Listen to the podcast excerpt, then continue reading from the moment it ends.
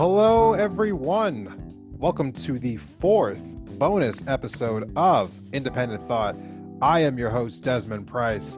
Thank you again for tuning in to another bonus episode. I really do appreciate that. This episode was not supposed to be a bonus episode, unlike the previous three.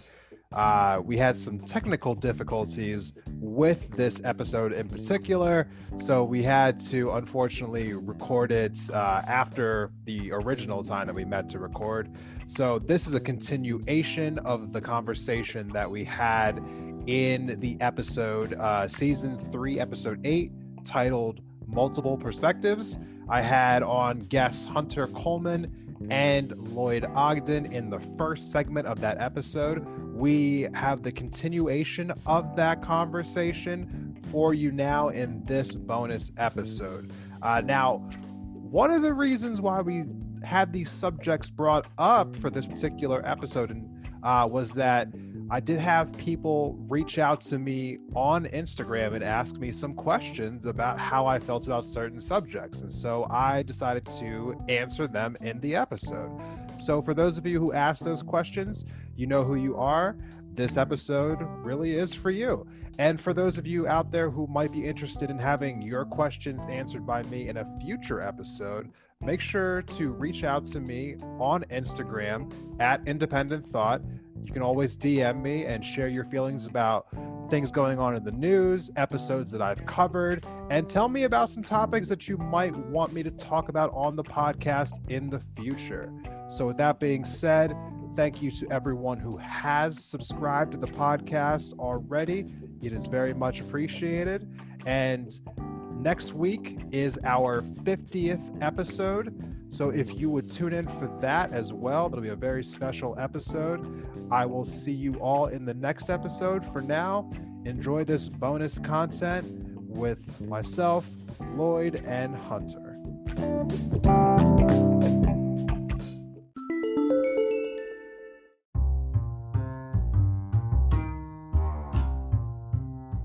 Betty's Divine is a locally owned boutique on the magnificent Hip Strip in downtown Missoula, Montana, that has been a fixture in the Mountain West since 2005. We have a fondness for vintage inspired clothing, shoes, and accessories for humans, as well as the real deal found in our vintage department, Divine Trash.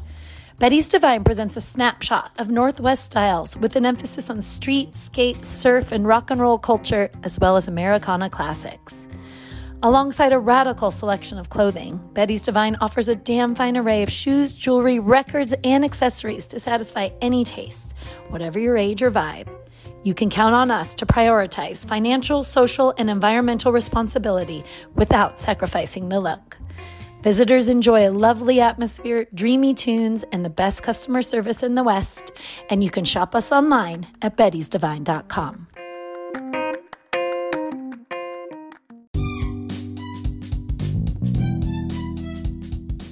Indie Thought listeners. Has this past year helped you rediscover your creative and crafty side? Well, then you're going to love our sponsor for today's episode. Bathing Beauties Beads is a full service bead shop in the heart of downtown Missoula. Whether it's seed beads, semi precious stones, vintage beads, or just materials to make a project, they have something for every person and every price range. Not from Missoula? Don't worry. They have an extensive online store and they will ship directly to you. Whether you're a beginner or a pro, they'll welcome you and help you make your next project a reality. You can find them online at Bathing Beauties Beads on Instagram and Facebook or at bathingbeautiesbeads.com. And don't forget to use offer code Independent Thought at checkout to save 15% on your order.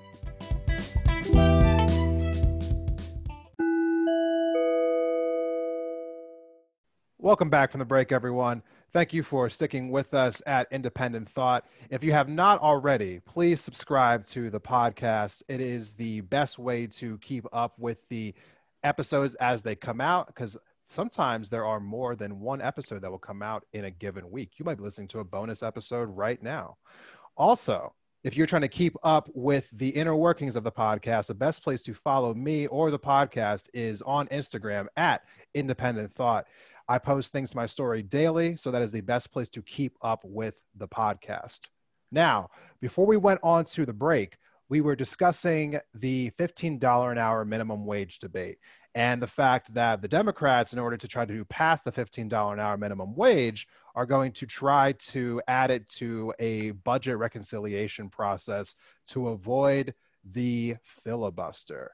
Now, the filibuster is something that uh, I have been getting people asking me about my opinion on this. Uh, there was actually one person in particular who approached me this week on Instagram and asked me if I would give my feelings on the filibuster.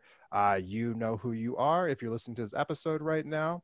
Uh, so, yes, I have heard the different takes on the filibuster. And so I wanted to give everyone kind of my points of view, and we're going to hear from Hunter and Lloyd here in one moment. But first, quick little bit of history on the filibuster itself.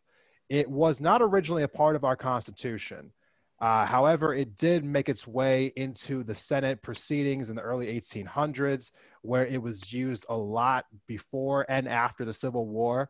Um, apparently, there was some conversations that it was also one of the catalysts for a lot of tensions in the Senate leading up to the Civil War. However, over the time frame in the 1800s, lots of senators have tried to get rid of the filibuster but whenever that would happen, someone would just filibuster the proceedings to get rid of the filibuster. So the filibuster never went anywhere. And so, what is the filibuster for those who don't know? Basically, it says this uh, whenever you have a bill come into the Senate, it must be debated before it can go to an actual vote. And if a member of the Senate decides that they don't want to end a discussion, well, then the bill will never have a chance to get voted on and it just gets killed. It's a really stupid procedure, but it is what it is. It's what we're currently dealing with. And so the only way to avoid this is to get 60 senators to agree to end the discussion. And if you cannot get 60 senators to agree to end a discussion, then a legislation is considered filibustered.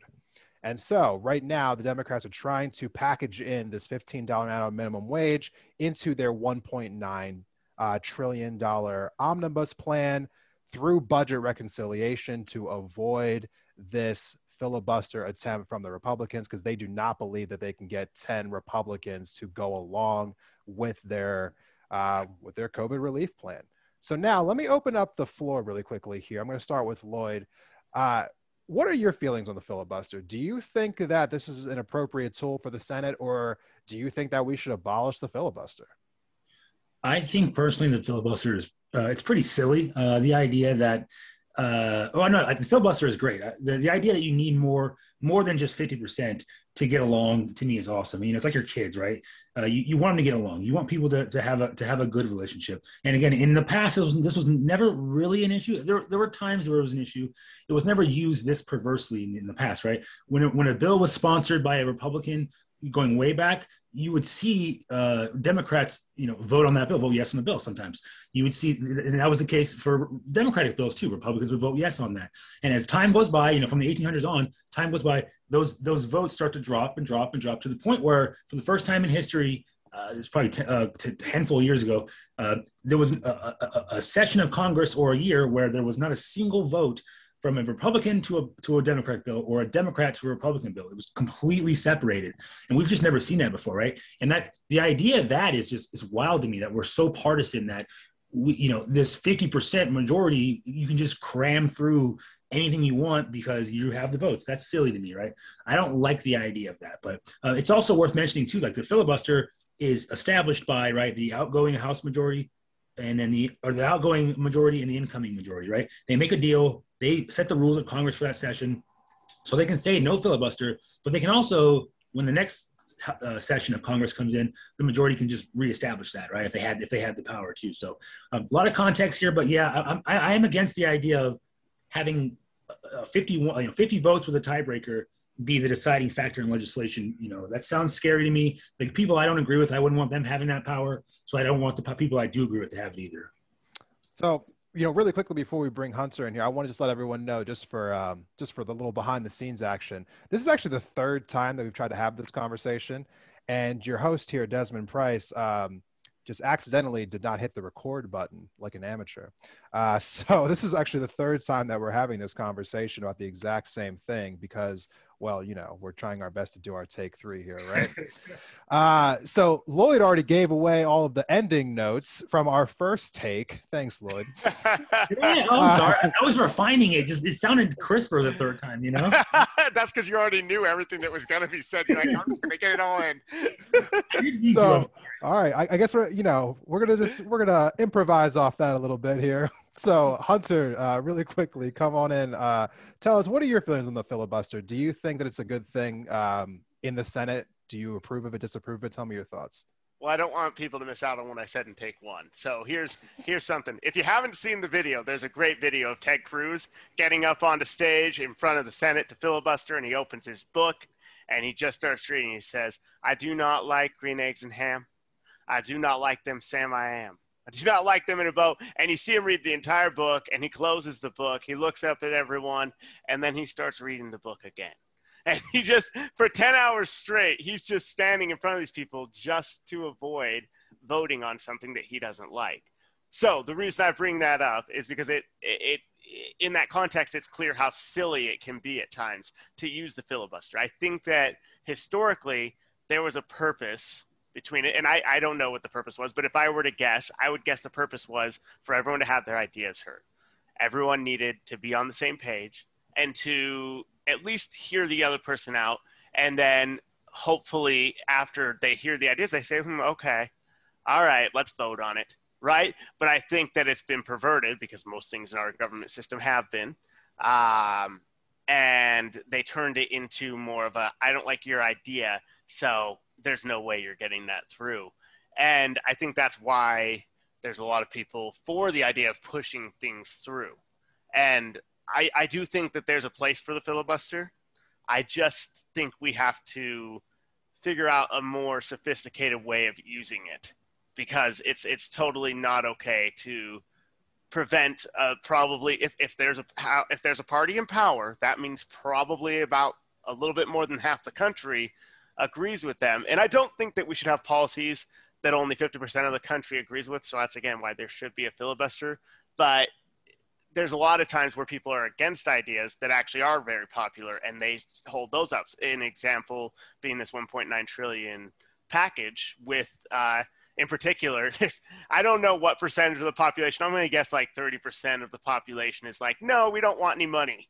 But there's a lot of people out here just waiting, you know, like, geez, can I get my fourteen hundred dollars, that would be great anytime now. So I'm right, okay with right. budget reconciliation for that. And can I interrupt you again really quickly here? You know, I'm trying you to already have the, the, first take magic. yeah, yeah, go for it, go for it. I, I am. I'm always like blown away by people who tell me that they don't want a stimulus check. Like I, I just I've heard some people say that like oh well I just don't even want that stimulus check and it's just like wh- why wouldn't you want a stimulus check? Like it doesn't make any sense to me whatsoever. You know even the most conservative person who says like oh taxation is theft it's like, why wouldn't you want the government to give you your money back? Like that is what that money is. That is tax money. That's tax revenue. Like why wouldn't you want them to give you your money back? I just I can't even yeah. fathom where that thought would come from. Well, and and the only thing I can think of on that is that they do they just listen to people on TV that parrot out a bunch of things that they don't really understand. The people listening, they're hearing, oh, well, this is what happened to other countries like Venezuela and shit. And they always go off of that. They just pretend that that's a fact. And then they start parroting these things back out that actually don't reflect their own interests. But they look at the guy on TV that has way more money than they would ever know what to do with. And they say, oh, yeah, I'm sure he has my best interest at heart. You know what I mean? And that's a lot of where that comes from on both sides of the aisle for different issues.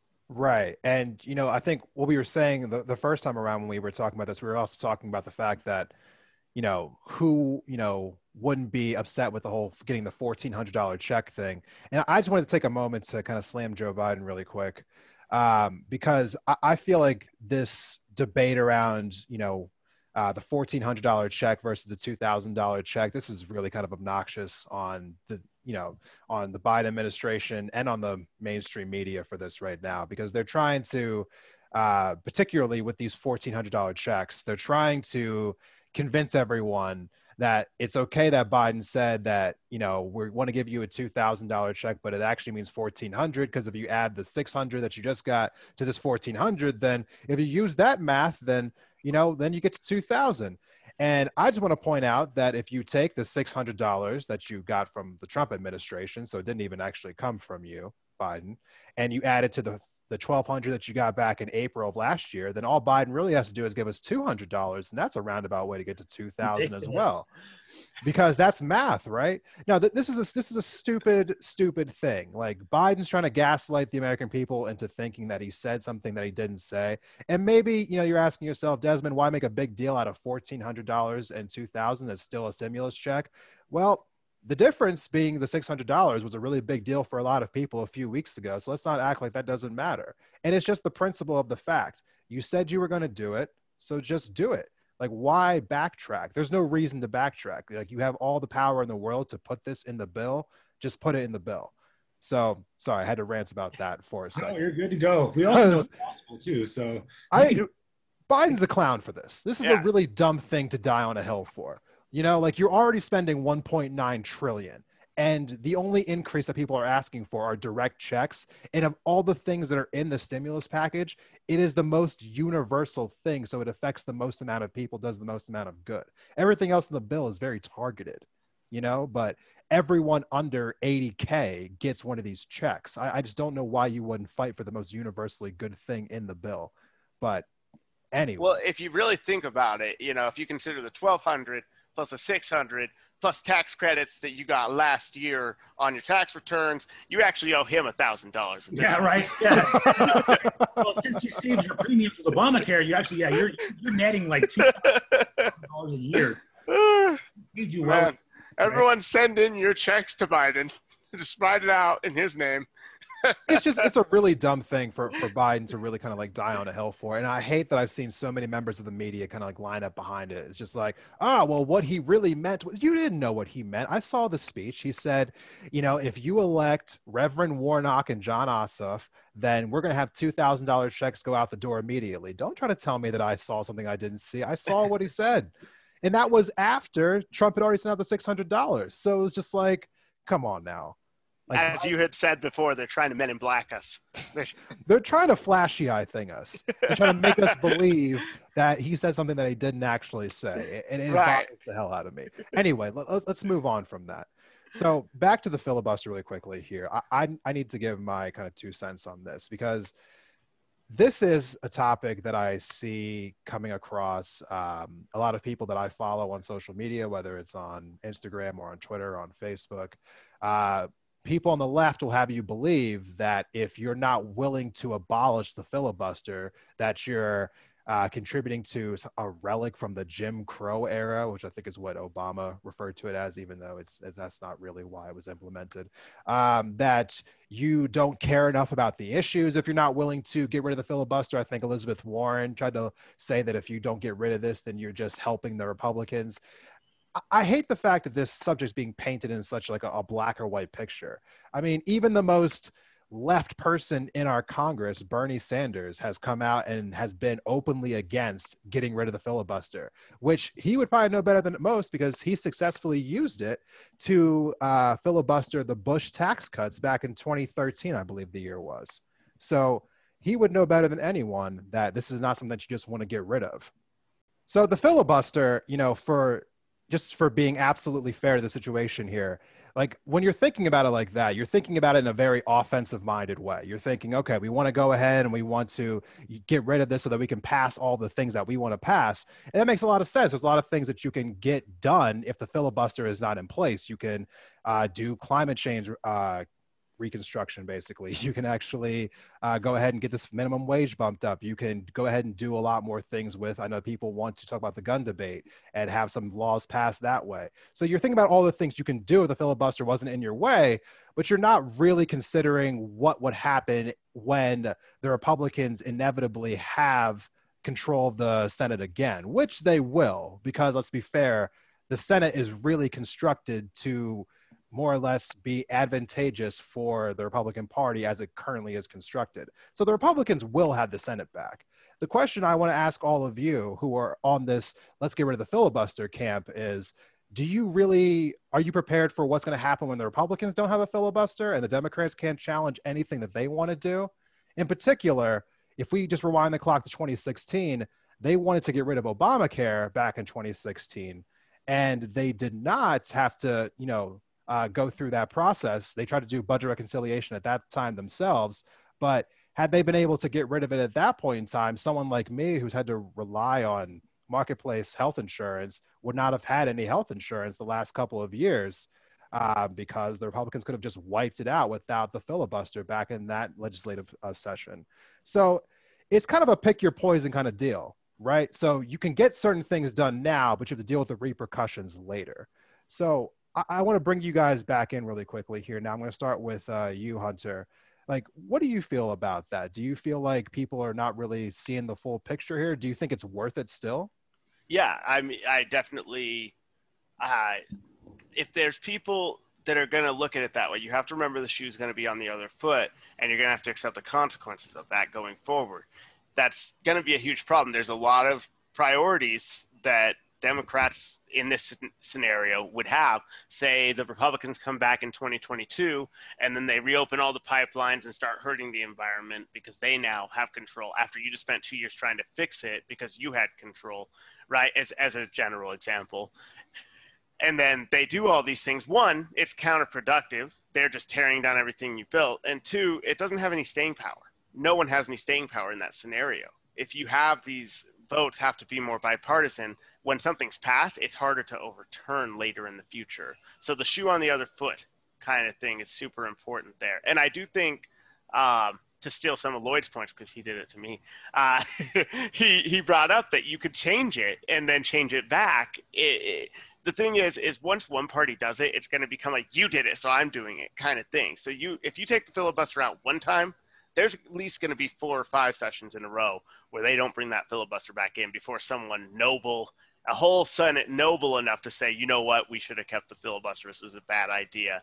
I don't know if that would ever happen once That's you actually let that out of the bag. Yeah. yeah. Now, Lloyd, uh, go ahead and jump on in here. Like, what are your thoughts on this? Do you do you think that you know the filibuster should stay? I mean, should it go? I mean, what, what, are we, what are we going to do with this thing? I mean, because it is an issue. I, I feel like it's just a matter of what we want to do with it it, it should definitely stay. Like like you said, you, you don't want to give that to to the other team, right? The, the the, the there eventually will be a bad team, right? I don't know whatever side you think is the right or wrong side, but there will be a side that does something inappropriate, and you don't want that to be you want that to be audited of some sort. So yeah, the filibuster it has to stay, in my opinion.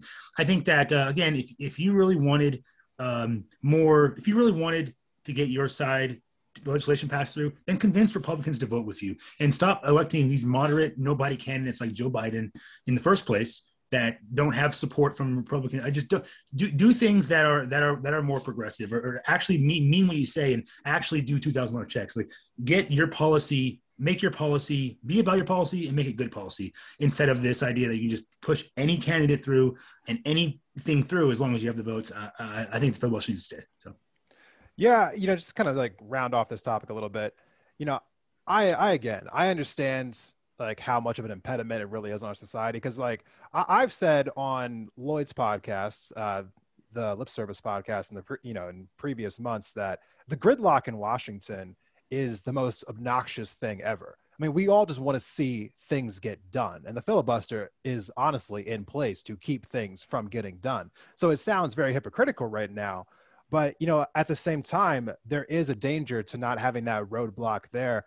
And so I, I think, you know, after we've kind of come through this whole, you know, subject here, I would say that I would keep it, but I would like for it to be changed. I I don't know that I want the, the 60 vote threshold, maybe bringing it down to, I don't know, 58, 55. It, it does feel like it is instituting too much gridlock but I'm not opposed to the idea of having to work with the other side in order to get things done, which I know sounds crazy right now, because as you pointed out, Lloyd, we are in such this hyper partisan place that no one wants to work with each other. And I, I don't know exactly how we heal that divide, but I don't think that, you know, we're just playing like, oh, it's my turn. No, now it's your turn. I, I just don't know that that's really a great thing for our future. But moving off from that topic a little bit, I wanted to briefly touch on another topic, which I was kind of slammed on on Instagram for uh, some of the comments that I made about it, which is the GameStop. Um, well, what, what are we gonna call this? The GameStop phenomenon, oh, the GameStop uh, crisis. My favorite thing. My favorite thing. Oh, so I, I, put a poll on Instagram saying that Uh, well, I don't think it was a poll. I put a story up and I said that I do not think that the GameStop story should be getting as much attention as it was getting. And then I had a bunch of people DM me and tell me that I was absolutely wrong and that it did deserve all the attention that I was getting. So here I am now trying to, you know, rectify this egregious error and trying to have an open conversation about what exactly happened with uh, GameStop. And so I'm going to open the floor first to Hunter. Uh, what do you know about what happened with the GameStop stock and why is it such a big deal? Yeah. Okay. So one, I'm I'm super excited about it. My favorite thing that can happen in this entire country is when rich people get screwed over. I mean, if you have a billion dollars and something bad happens to you, I'm sorry. I'm like I'm totally into that. And normally I don't want anyone to get hurt, but I don't know. I guess I've made them the enemy. But basically, the way the way it happened was that a ton of hedge funds had a bunch of money shorted on GameStop. So they took a position where, say, GameStop was at eight dollars. I don't remember what it was, but say it was at eight dollars. They borrowed a bunch of that stock, and then they pay. They said, okay, we're going to use that for now, and then later we'll pay it all back.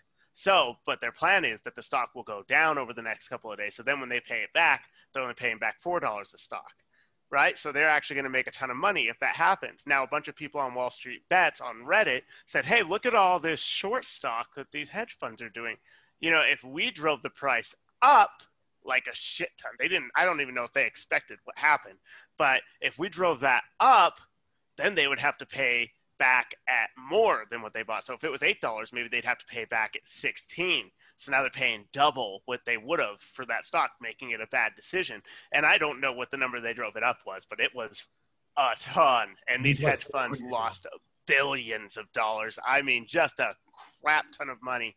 And I couldn't be happier about that personally. And then uh, the worst part about what happened, though, if anyone doesn't know right now, is that then they came in and started saying, I hate to use this word, but maybe we need some regulation after they spent decades saying we don't need any regulation.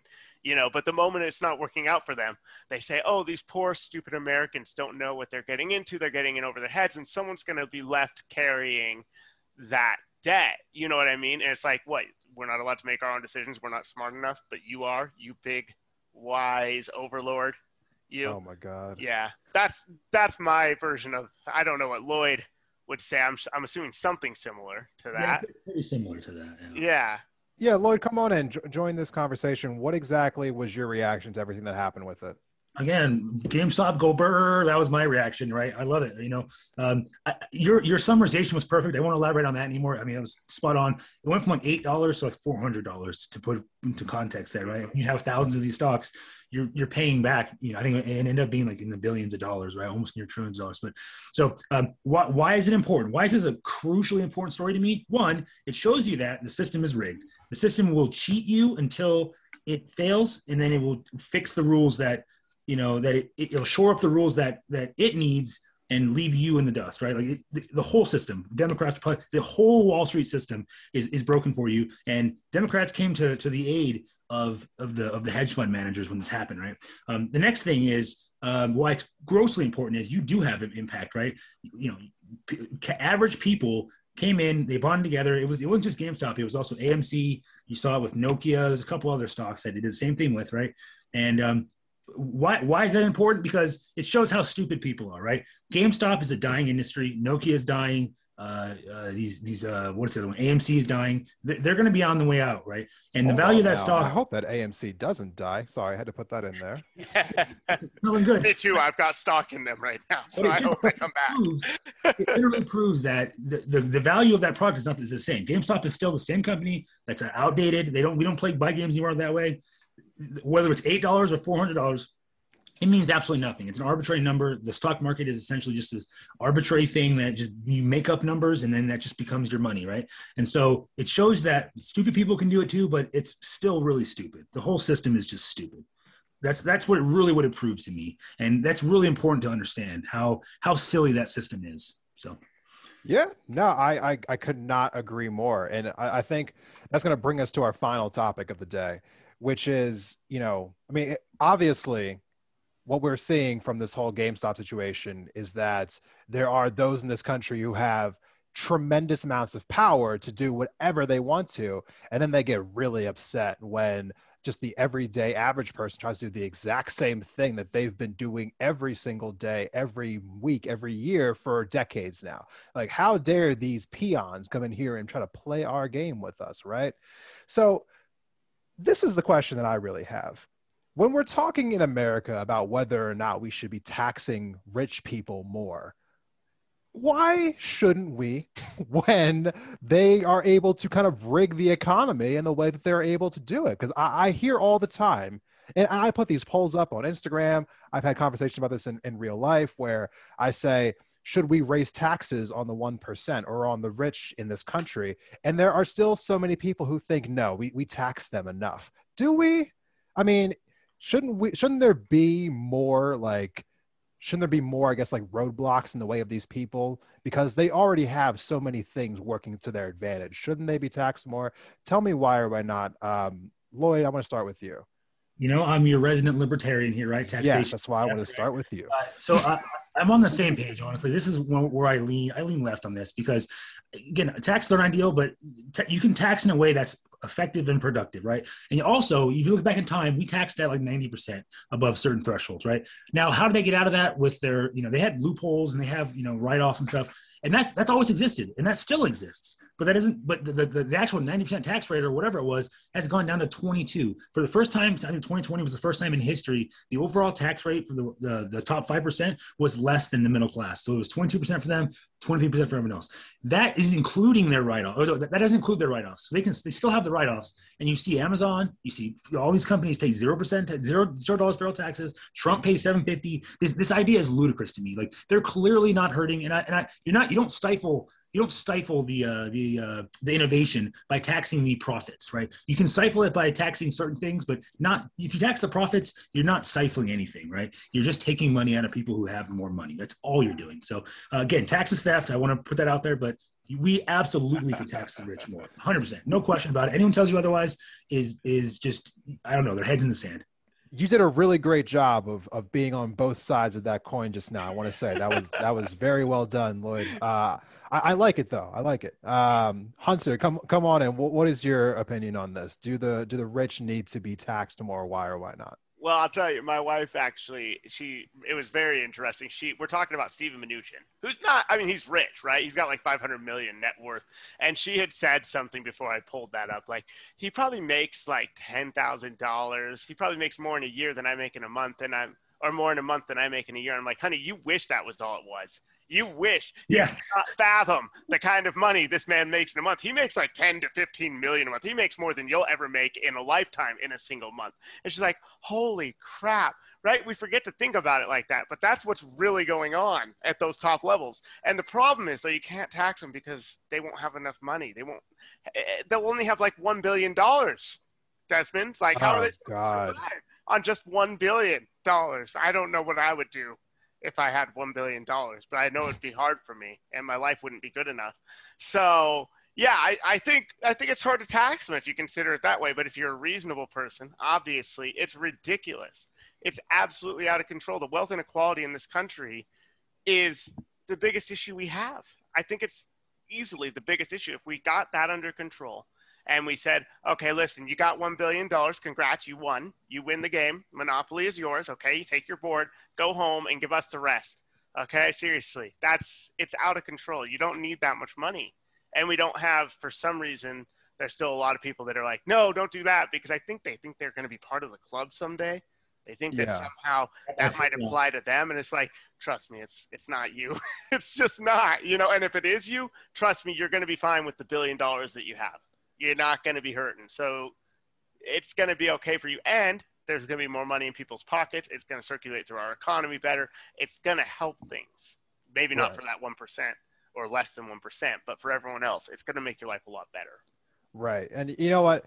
Uh, thank you for both giving me your your takes on this. I'm just going to wrap this this conversation up by just basically saying this.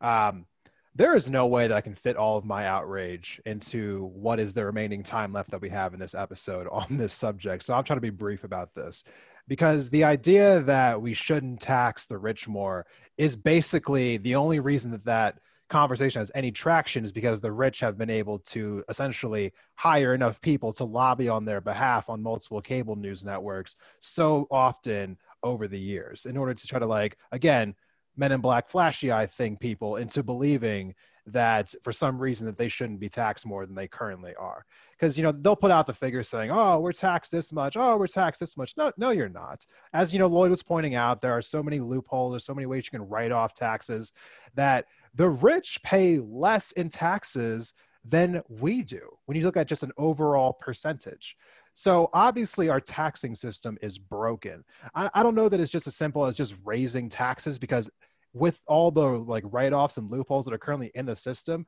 raising the taxes might not be enough. I mean, I think the real answer is we need to just reconstruct our tax code in general. There's too many ways that rich people have a way of getting out of paying taxes.